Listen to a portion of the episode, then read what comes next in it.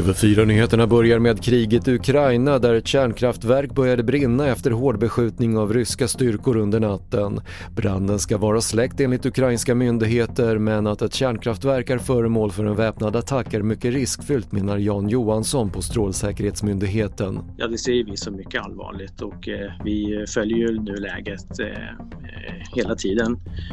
Men nu är avståndet mellan det här kärnkraftverket och Sverige så pass stort eh, att eh, ett eh, utsläpp kommer att spädas ut så pass mycket att det är i första hand livsmedelsproduktion som skulle kunna påverkas. Flera mediers webbplatser, däribland BBC och Deutsche Welle, rapporteras ligga nere i Ryssland. Sedan ryska invasionen av Ukraina har pressen ökat på oberoende medier i Ryssland där medier har förbjudits att beskriva kriget i Ukraina med ord som krig eller invasion. Och närmare 10 000 personer har sökt till hemvärnet efter att Ryssland inledde invasionen av Ukraina förra veckan. Det är nästan dubbelt så många som vanligtvis brukar söka till hemvärnet under ett helt år. Fler nyheter hittar du på TV4.se. Jag heter Patrik Lindström.